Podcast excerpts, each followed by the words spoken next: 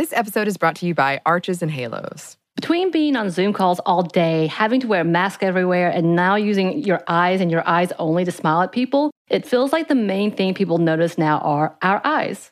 Arches and Halos is our favorite line of brow products that are so easy to find, pick up, and with a few quick steps, you can have the most amazing brows ever. They have an amazing range of products from tweezers, razors, pencils, pomade, mousses, and gels. Find Arches and Halos on your next trip to Target and Walgreens. Arches and Halos, professional brow grooming. Be bold, be you.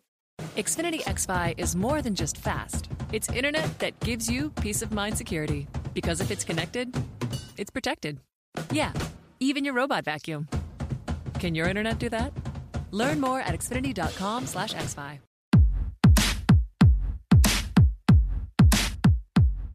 Hey, this is Anney. And Samantha. And welcome to Stuff Mom Never Told You, a production of iHeartRadio's How Stuff Works.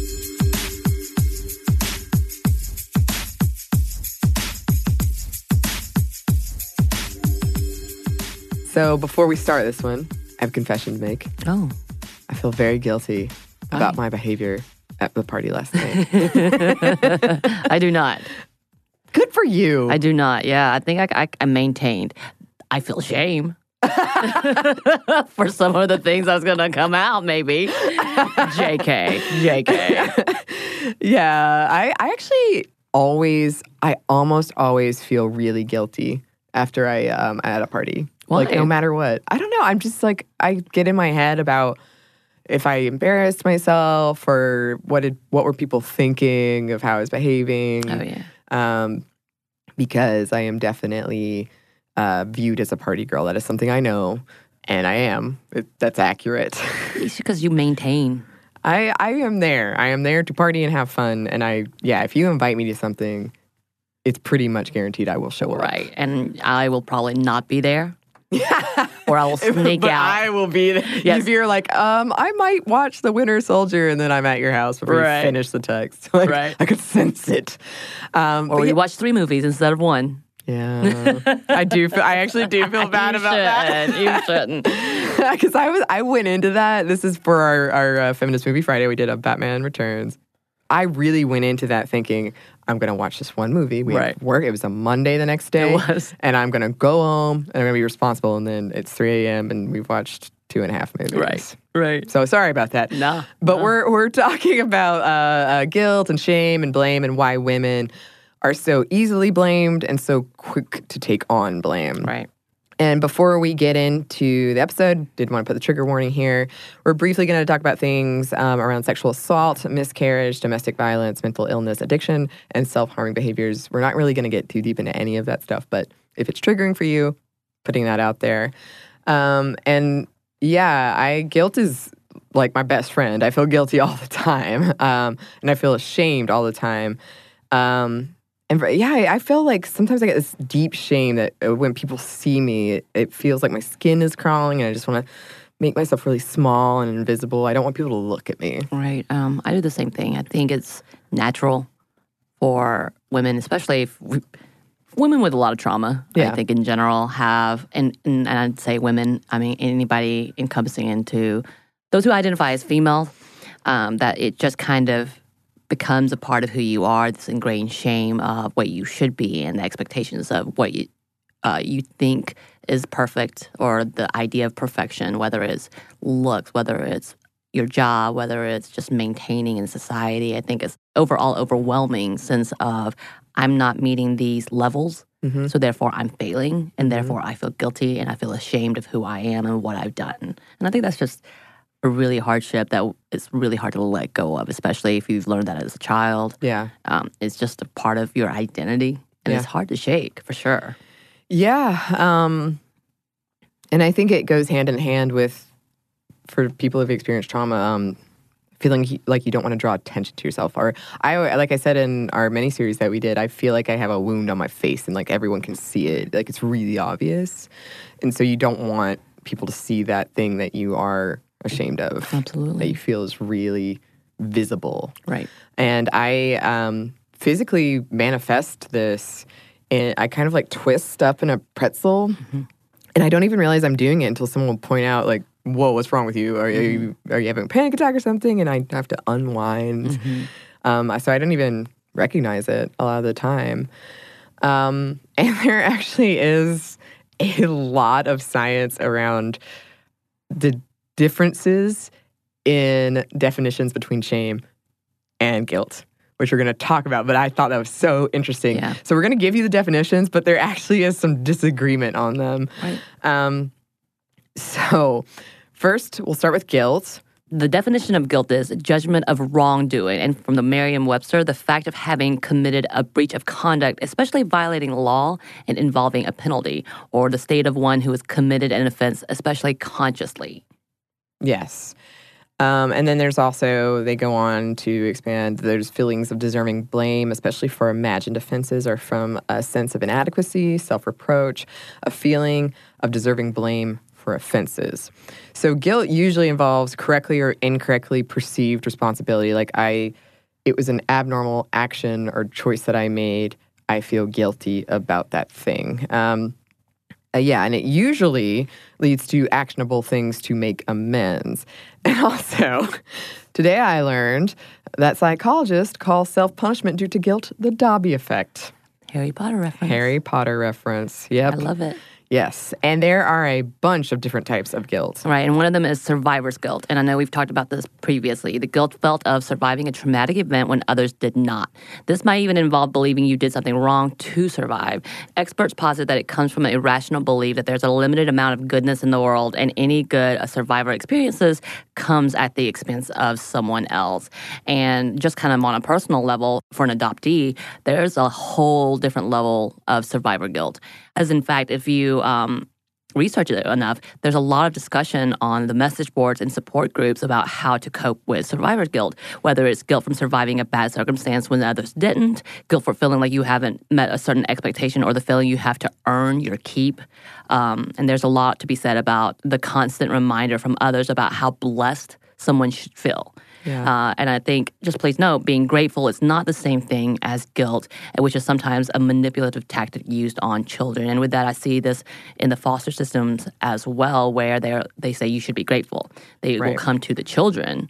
Oftentimes, be like, "How lucky are you? You got all these things," and there's this level of responsibility that you have to constantly show appreciation, and that if a you are questioning maybe your biological stance of, of your family and trying to find them, then then you're not being Yeah. appreciative. If you're questioning and disagreeing with some of the views within your family, then you're not being appreciative. There's just this whole level of guilt as well as the fact that if you aren't showing and showing off being the perfect family Yeah. that you have somehow messed up this family. And I even had guilt as being an adopted person within a family that had biological children from taking away attention, quote unquote, Mm-hmm. Oh, yeah, yeah. from those those biological children. There's a whole different thing, and it's something that. And, and when we talk about survivor's guilt, again, this is completely different from just traumatic Right. guilt, but it's a whole different thing. That that's a big discussion, and oftentimes has to be unpacked Mm-hmm. in therapy in, in, in intensive therapy from a specialist. And again, like I said, it's oftentimes seen in the foster system as well. And then when something goes wrong and they're ta- getting taken out of a placement or, or something, they feel that they are the blame and they are the reason that something has failed. The Yeah. placement has failed. And speaking of that, there's a different type of guilt, which is the separation guilt. Yes. Um, I did want to say, I- you know, we should, oh God, no one would like that but me. but we could do a whole episode on Harry Potter and these like survivor guilt because that was something else. Again, so Harry Potter would be a mess. He is way too functional. Way too functional. But Uncle Vernon, uh, he used to always say that to him. You should be grateful Right, for the right. cupboard that we put you into. uh, anyway, yeah, another type of guilt, separation guilt. Um, and this is the belief that separating or differing from family or friends in some way harms them. Right, and that's definitely again, as I've seen in um, a lot of foster care systems, or when, even when detaining children, separating families, there's a lot of traumatic issues, and a part of that is that separation guilt, whether it's from the parent or whether it's from the kid, and there's also the whole thing with pets. Yeah. They have separation anxiety, Yeah. and they kind of freak out, and it's that same level too of that: are they coming back? And if they don't come back, it's my fault, or if we're not together, it's my fault. Yeah. Um, I mean, you can also see this in, uh, like in my mom's family, everyone is really conservative but her. Mm-hmm. And uh, just having that guilt of like I don't agree with you, Right. and you feel bad about it, even though Yep. it, it totally makes sense that we have different opinions and viewpoints, but You're betraying the family. Exactly. Yeah, yeah, yeah. Um, then there's omnipotent responsibility guilt, believing that one is responsible for the happiness of others. I connect with that one so much. Um, Self hate guilt, which is an extreme self loathing. This typically comes from an abusive past. Then there's mommy guilt, and this is a term that gets thrown around quite a bit when we talk about women and guilt. Uh, and yeah, and on this show, we've discussed in depth about the pressures placed on moms to be perfect, and perfection isn't possible. So guilt is therefore inevitable. Um, women are also conditioned to be a child's primary caretaker, which means if something happens to a child, the mother feels guilty and is probably being blamed by those around her as well. This judgment of mothers can and often does lead to feelings of shame. And we see this play out all the time um, in the blame the mother trope. If, a, if a man becomes a serial killer, blame the mother. If he's not happy, blame the mother. If he can't find a job, blame the mother. If he married somebody who's not good for him or something, blame the mother. Right. All these things. And then, of course, I got to mention Hereditary because it's my favorite movie ever. Uh, no spoilers, but Toni Collette's character, Annie, um, she touches on this in her group counseling session where she says, I am, I feel like I am to blame or I am blamed. Right. And it has to do ultimately with something we're going to talk about in a minute, but um, um her genes, genetics, hereditary. uh, and then Scream. Also got to talk about that because it's one of my favorite movies. That entire series is pretty much the blame the mother trope. It's Sydney's mom's fault for literally everything in every movie. Right. The serial killer in the second one even says, I'm sick to death of people thinking it's all the mother's fault, you know, as she's trying to kill all these people. Right. Um, and uh, yeah, she kind of reinforces the trope. She calls it out and then reinforces it. Um, yeah, it's just something we see. Often. Yeah. So another aspect of this conversation is the postpartum guilt and or assigning blame when it comes to things like stillbirth and miscarriage. Experts posit that this is a coping mechanism to find meaning and a sense of control in a really tragic situation. And feeling this way in the wake of a tragedy is totally normal. But if it persists or becomes chronically debilitating, that points to a deeper issue. And one study found that almost 50% of women blamed their healthcare providers for their child's death when surveyed a year later. That could mean that they won't trust healthcare professionals moving forward. And that makes a lot of sense because they need to blame something. Yeah. And if it's something outwardly, it, it does. It puts a lot of pressure Yeah. on um, many of those who have given birth and ha- or have lost a child, for Yeah. sure.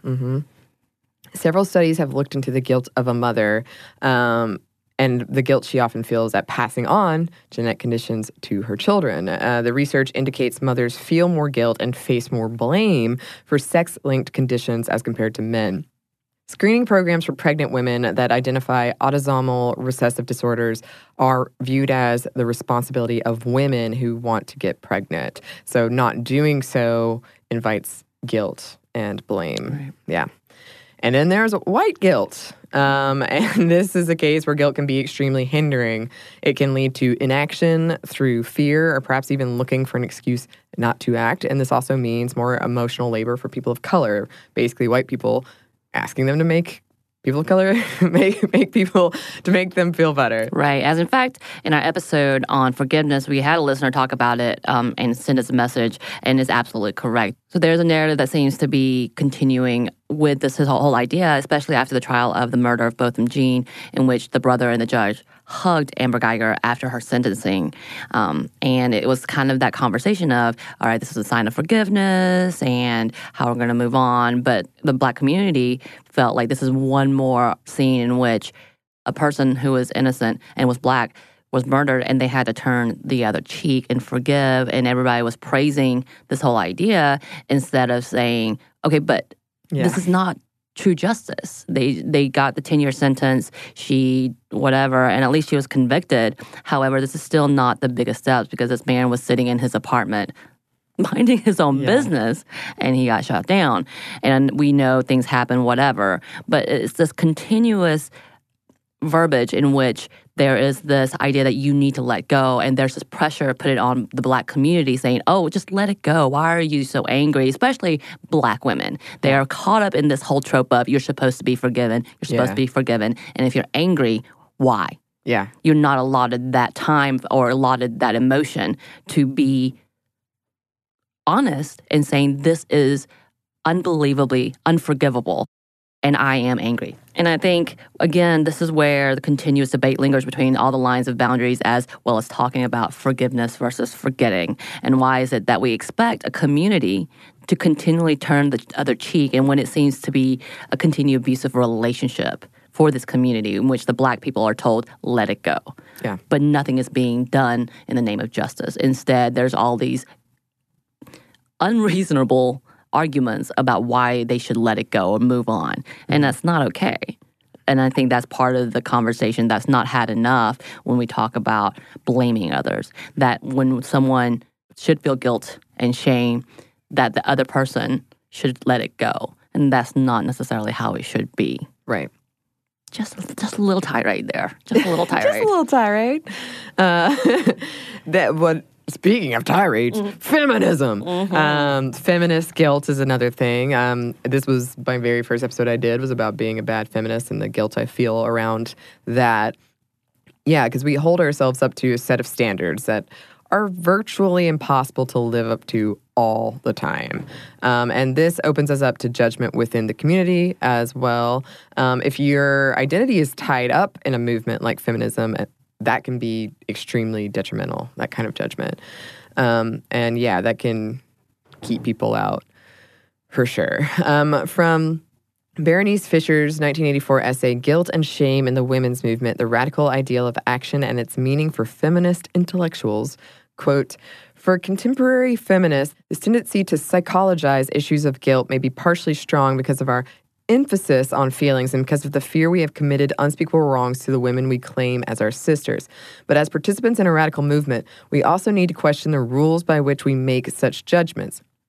Is guilt a patriarchal notion? Can we develop a feminist understanding of guilt as a part of a feminist ethic? How should we deal with the concept of collective guilt? Are women responsible for the racism, the class oppression, and other injustices perpetrated by our fathers or mothers? How do we assess our current complicity in such wrongdoing?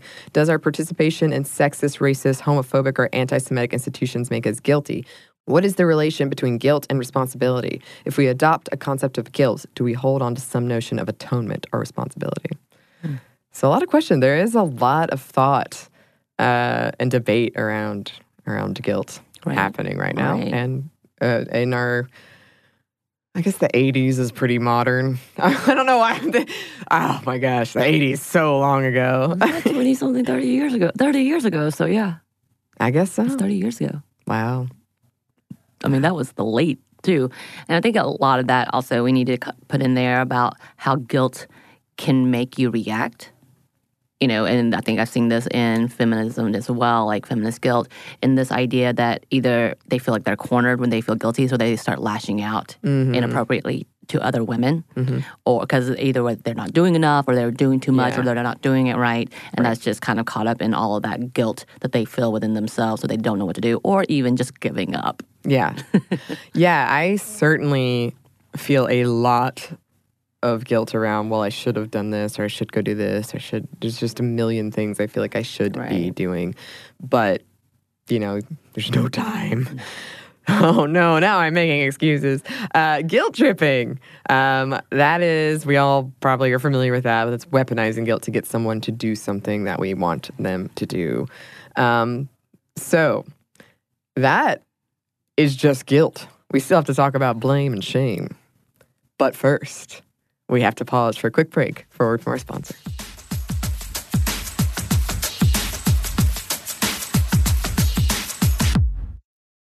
This episode is brought to you by Chinet.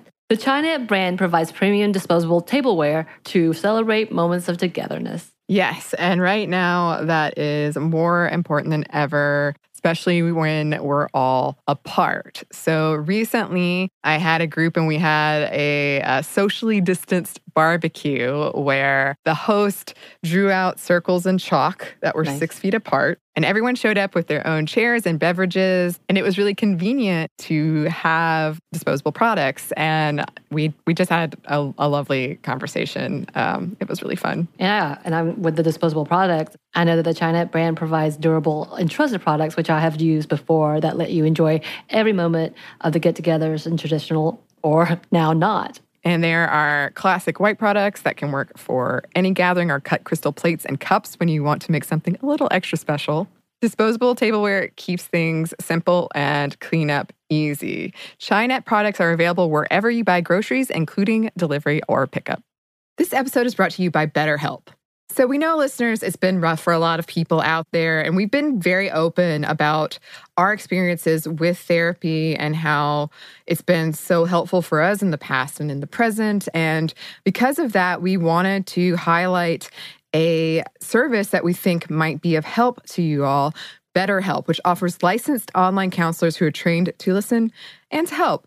You can talk with your counselors in a private online environment at your own convenience from wherever you're comfortable. And BetterHelp counselors have expertise in a broad range of areas. They can give you access to help that might not be available in your area. And you just have to fill out a questionnaire to help assess your specific needs and then get matched with a counselor in under 48 hours. BetterHelp is an affordable option, and our listeners get 10% off your first month with a discount code MOMSTUFF.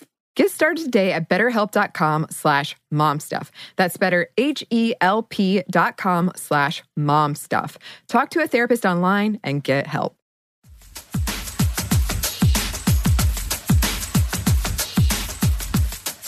And we're back. Thank you, sponsor. And we are back, and we're going to talk about blame. So, a definition from Merriam Webster is to find fault with or censure, to hold responsible, to place responsibility for. Yeah, that seems more more simple than guilt. Yes. Um, relentless self blame, found it or not, is a symptom of depression. It's linked to another symptom, overgeneralization. So, for example, I'm not good at X, so I must be terrible at X, Y, Z. I'm not good at this one particular thing. That means me as a person, I'm bad at everything. Right. Um, scientists recently found that people with depression have an uncoupling or lack of communication between two key areas of the brain when it comes to feeling the appropriate amount of guilt.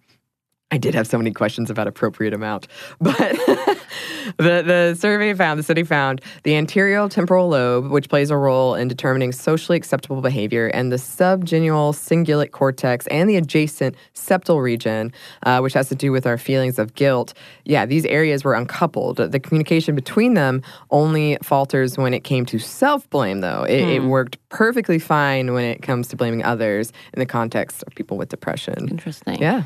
So, victim blaming, we've talked about this over and over on the show, is exactly what it sounds like blaming the victim instead of the perpetrator. It plays a huge role in sexual assault and domestic violence, both of which statistically impact women more than men. And why are we so ready to blame the victim, besides the fact that we don't value women's bodies? Maybe it's health or maybe well being in our culture. Um, experts point to something called the just world bias, developed by Melvin Lerner in the 1960s. We want to believe the world is fair, that bad things don't happen to good people. That means that we blame the victim. They must have done something to bring it on themselves. Otherwise, the world is a much more frightening place where things don't always make sense. And we could do everything right and still be victimized.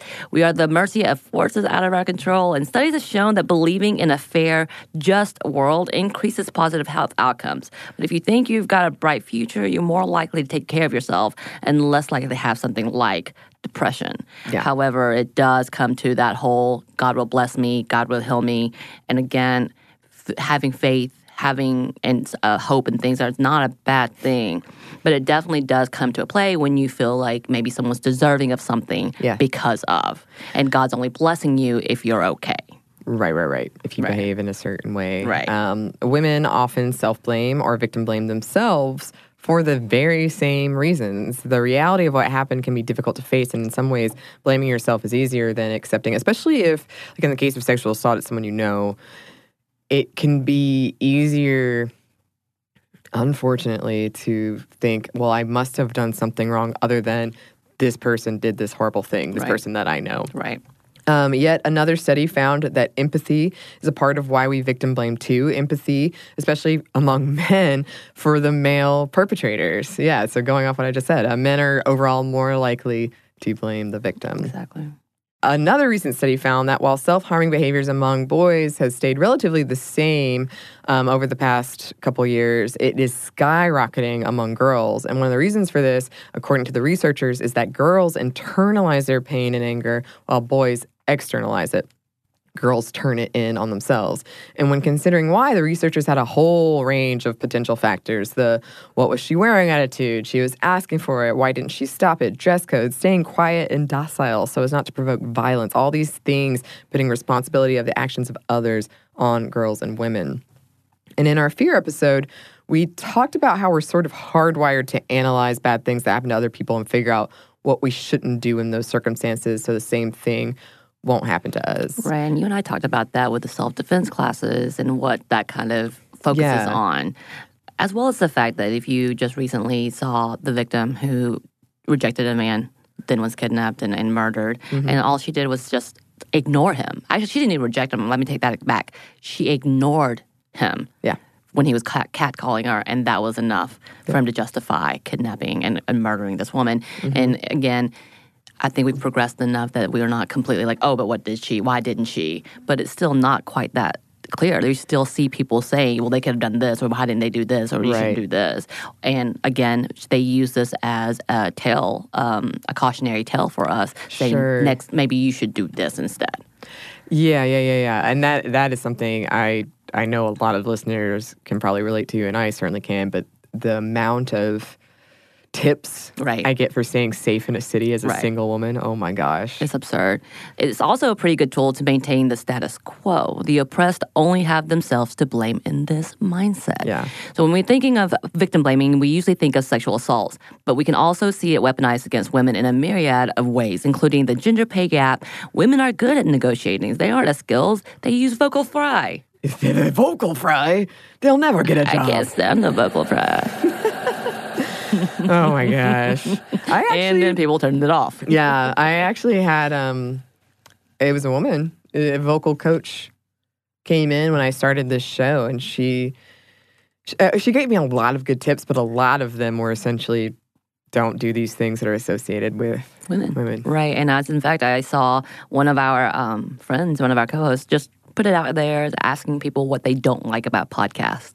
Yeah. And a couple of women Mm-hmm. said the first thing they said was vocal fry. And I was like, are, are you kidding me? yeah, it's hard to say in email. Maybe she didn't use the stereotypical smiley face to indicate she was joking. um, and and then I was thinking about cheating. Cheating could possibly go under this whole victim blaming thing as well. In heterosexual relationships, when a man cheats, why are we so ready to blame his female significant other? She she didn't do enough to make him stay. She should have left him Right. earlier, etc. Um, since we believe that women are better at relationships and we've typically done a lot of the work maintaining them, the blame of a failed relationship falls at women's feet. The mistress gets blamed too, but not the cheating man, not as much. Right. Actually, I just saw a thread about Cardi B. Oh, and yeah. how she's just, uh, and they were just like, I can't believe she's so pathetic. And they just called her out. And everybody on the thread was like, why are you blaming her? Right. And then many were going just back and forth about why it was her fault for staying, for knowing, and all these things. Yeah. And I was just thinking about, I'm like, it's so hard to have that fine line of trust and love. And we Yeah. know love is difficult in itself. And you Yep. think you've got it, and she's got a baby with this man. Mhm. This happens often. Yeah, and you And know why is it her fault?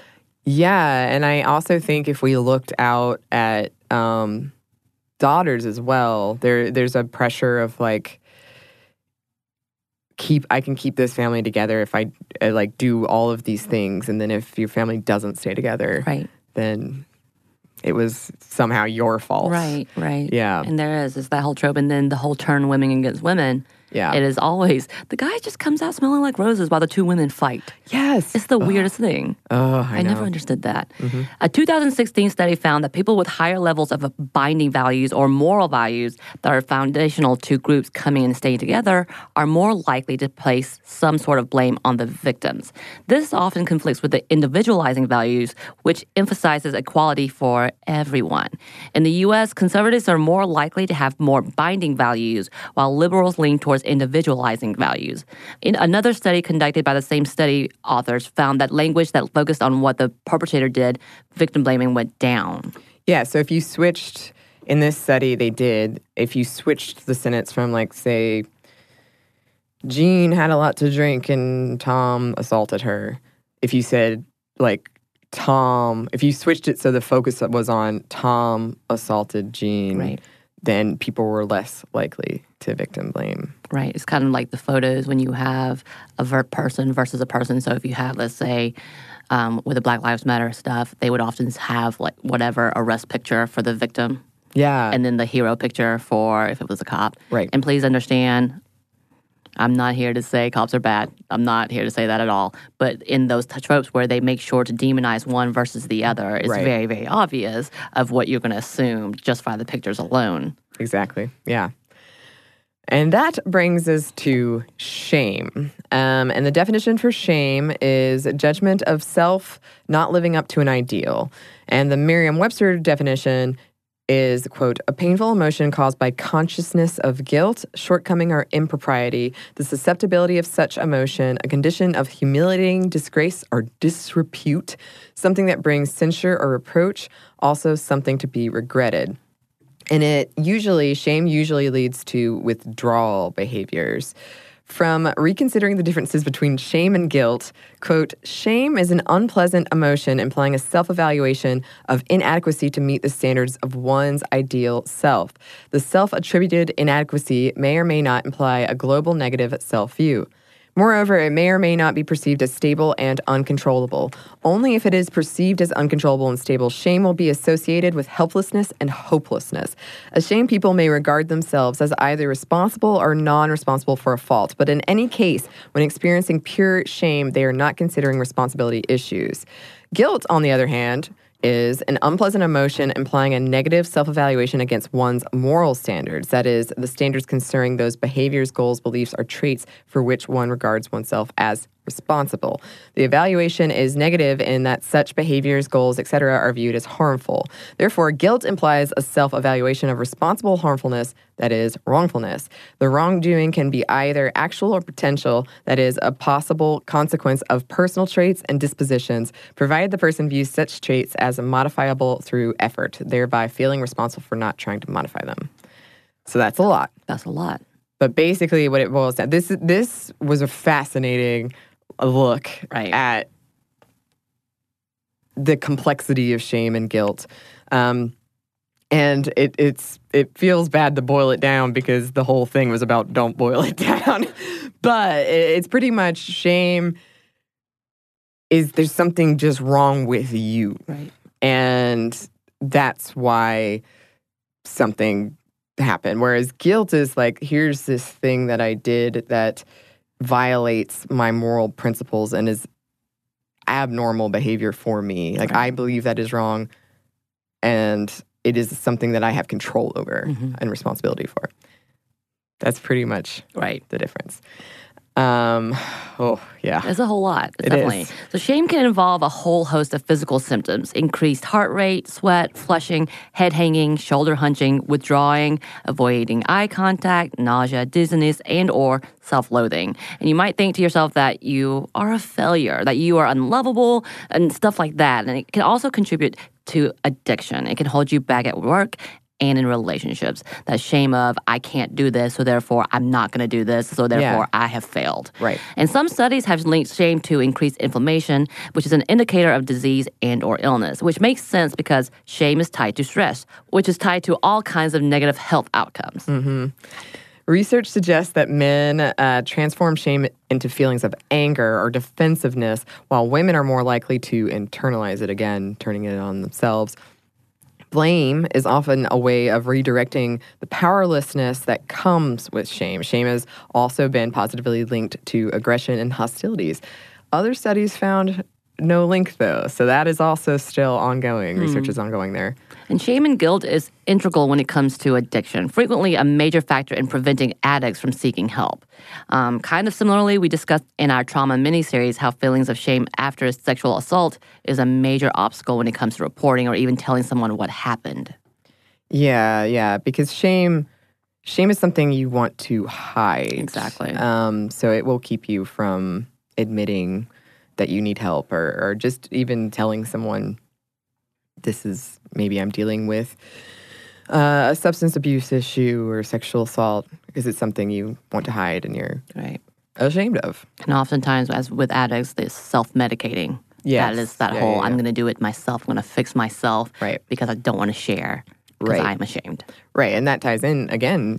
uh, That's kind of the vicious cycle of um, sexual assault, and we talked about that in our trauma mini series. Is that a lot of people who've gone through trauma, they are trying to self medicate uh, to deal with the trauma, and that in turn can lead to also a substance abuse issue.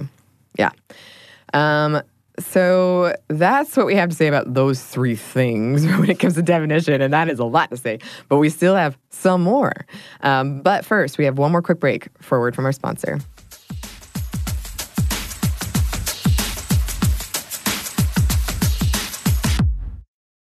Got to tell you about Best Fiends.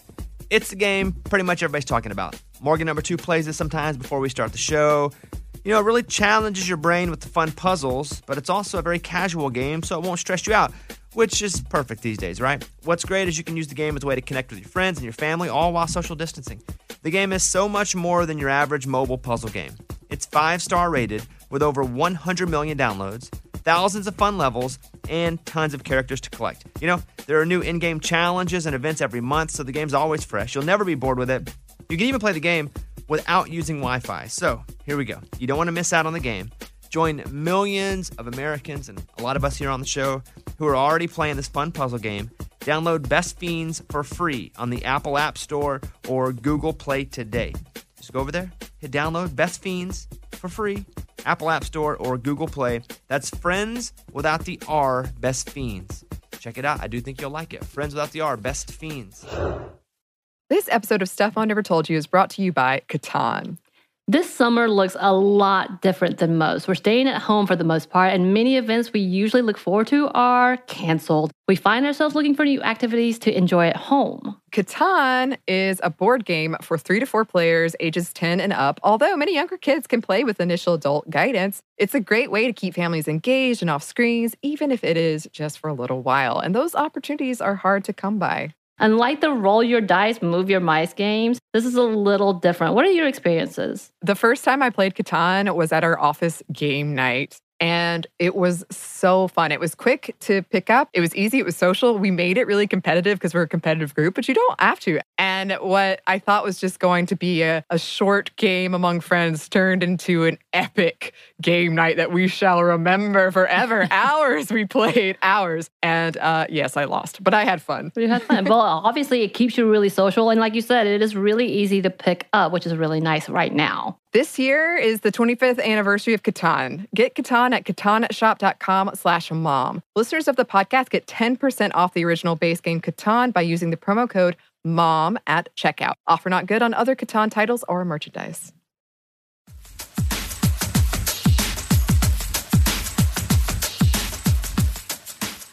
And we're back. Thank you, sponsor. A 2010 study out of the University of the Basque Country in Spain found that women feel more guilt compared to men. And not only that, the researchers found men, especially men aged 25 to 33, don't feel enough guilt relative to their actions. yeah, that made me chuckle too. Again, enough guilt, but all right. Um, that does change as they get older. All right. Middle aged women take on the most guilt.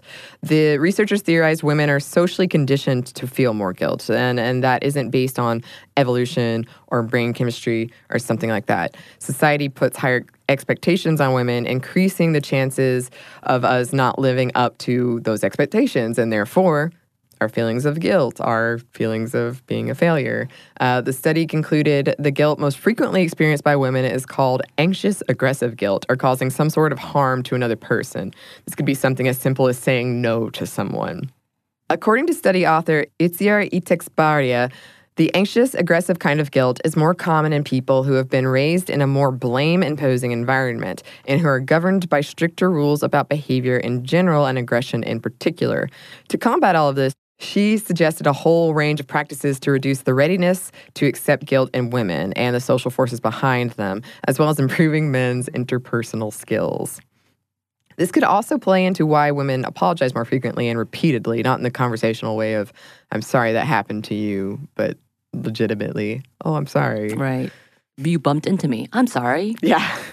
I I shouldn't have been in this public space. You're right. I'm walking in behind you. I'm sorry. Gosh. Yeah. What? Yeah. I have a friend who apologizes all Right. the time. All the time. I'm like, you don't have to apologize for talking to me. Right. We're friends. But if you correct them, you feel guilty because they feel guilty. You're like, son of a. yes. the that- yep. cycle. Exactly, exactly.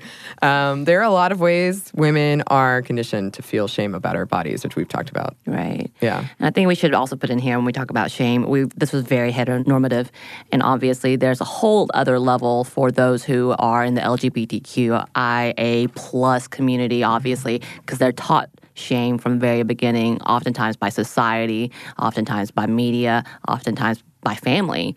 And uh, um, we haven't talked about this enough. And we know from our bi episodes how how much of a toll mentally and physically that it takes on those individuals and how how very, very dangerous erasure is and, and just to tell people get over it. This is not who you are. You should be ashamed. This is, those types of things are so, so, so dangerous. Obviously, as we see the statistics of all the self harm, abuse, things that are underreported. Um, so we just want to acknowledge that, that though we talk, we're talking about a lot of heteronormative ideas in, in this text, that we acknowledge that those for shame can be on a whole different level for those who are, especially who are. Um, intersectional, whether it's person of color who is bi, you know, all of Yeah. those levels. There's just added layers Yeah. of what shame and guilt looks like, and then trying to shed that from your identity as well. Yeah, and and we learn those things from such a young age. Right. Um, so it's yeah, it's very detrimental and dangerous and harmful. When it comes to um, dealing with guilt and with shame, there are a lot of a lot of uh, tips out there. Um, it really seems to be self-reflective try to really be honest with what you have control over, what you didn't, uh, impact. Um, and if it is something that you is debilitating, than getting help, whether whether that's through therapy, if you can afford that, if that's an option for you, or just finding someone that you trust or a support group to to kind of talk it out. Right. And also understand that with guilt and shame, which also is correlated with depression, that some of this can be chemical, some of this can be a, a Yeah. mental health thing that you need to take care of yourself and that's okay too because i think I, I struggle with it when i'm in my darkest I, I feel more shame and more guilt and it's overwhelming Yeah. to be in that darkness and it's harder to realize in that moment this is also chemical this is also seasonal all of Right. those things Yeah. so in understanding and how to deal with that is to kind of listen to your body Mm-hmm. as well as yes keep making sure like if you have people people groups if you're using medication that is appropriately uh, prescribed to you do that all of those things are really important as well to not fall under that heavy heavy heavy burden of Yeah. guilt and shame Yes. Um, and I was I was trying to think about why I what it is I see and why why are we so quick to blame women? And I think it's I think we've just been subjugated to uh, uh, like abuse and marginalization for so long, but also just yeah, conditioning to be nice right um, and to make everyone comfortable and happy. Um, and when that, those things don't happen, or when we are being the the subjects of abuse or, or whatever, we've looked inward to find a reason why. It must be something especially when we witness it among a lot of women. Right. Um, yeah, and I, we've been classified as less than men, and I, that's something I certainly struggled with as a kid because I just had this sense of like I am less than, and um, we are to blame for their wrongdoings and for not meeting the impossibly high standards that we place on girls and women. And as a society, admitting that things like rape culture are real and it's something that we need to to change to work on instead of pointing to a woman's outfit choice, um, that requires a lot more work if we admit that we have a problem and it's structural and huge and we have to change it. Right. Um, and people, as we know, are afraid of change. Especially those who are benefiting Exactly. from that already. Yes, exactly. So those are our thoughts on shame, blame, guilt. Um, turns out there's a lot of thoughts around that kind of stuff, and we would love to hear your thoughts, listeners. And you can email us those thoughts at stuffmediamomstuff at iheartmedia.com. You can find us on Instagram at Stuff Mom Never Told You or on Twitter at MomStuffPodcast. Thanks as always to our super producer, Andrew Howard. Oh, hey. And thanks to you for listening. Stuff Mom Never Told You is a production of iHeartRadio's How Stuff Works. For more podcasts from iHeartRadio, visit the iHeartRadio app, Apple Podcasts, or wherever you listen to your favorite shows.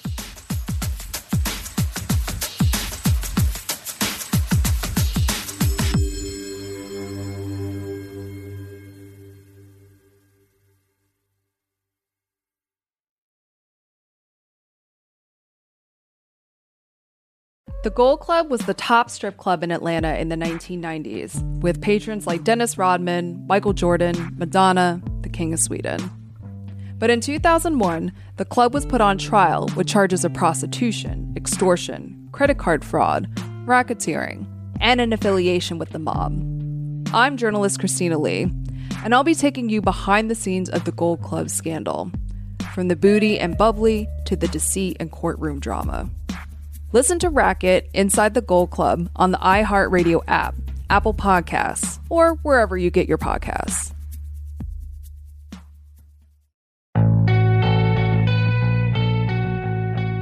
Dear Young Rocker Season 2 is a raw, honest, strange, and entertaining story about finding yourself in your early 20s and a lifelong relationship with music. It's hosted by me, Chelsea Urson, and is executive produced by Jake Brennan of Disgraceland. Dear Young Rocker comes to you from Double Elvis Productions and iHeartRadio. Listen to Dear Young Rocker on the iHeartRadio app, Apple Podcasts, or wherever you get your podcasts.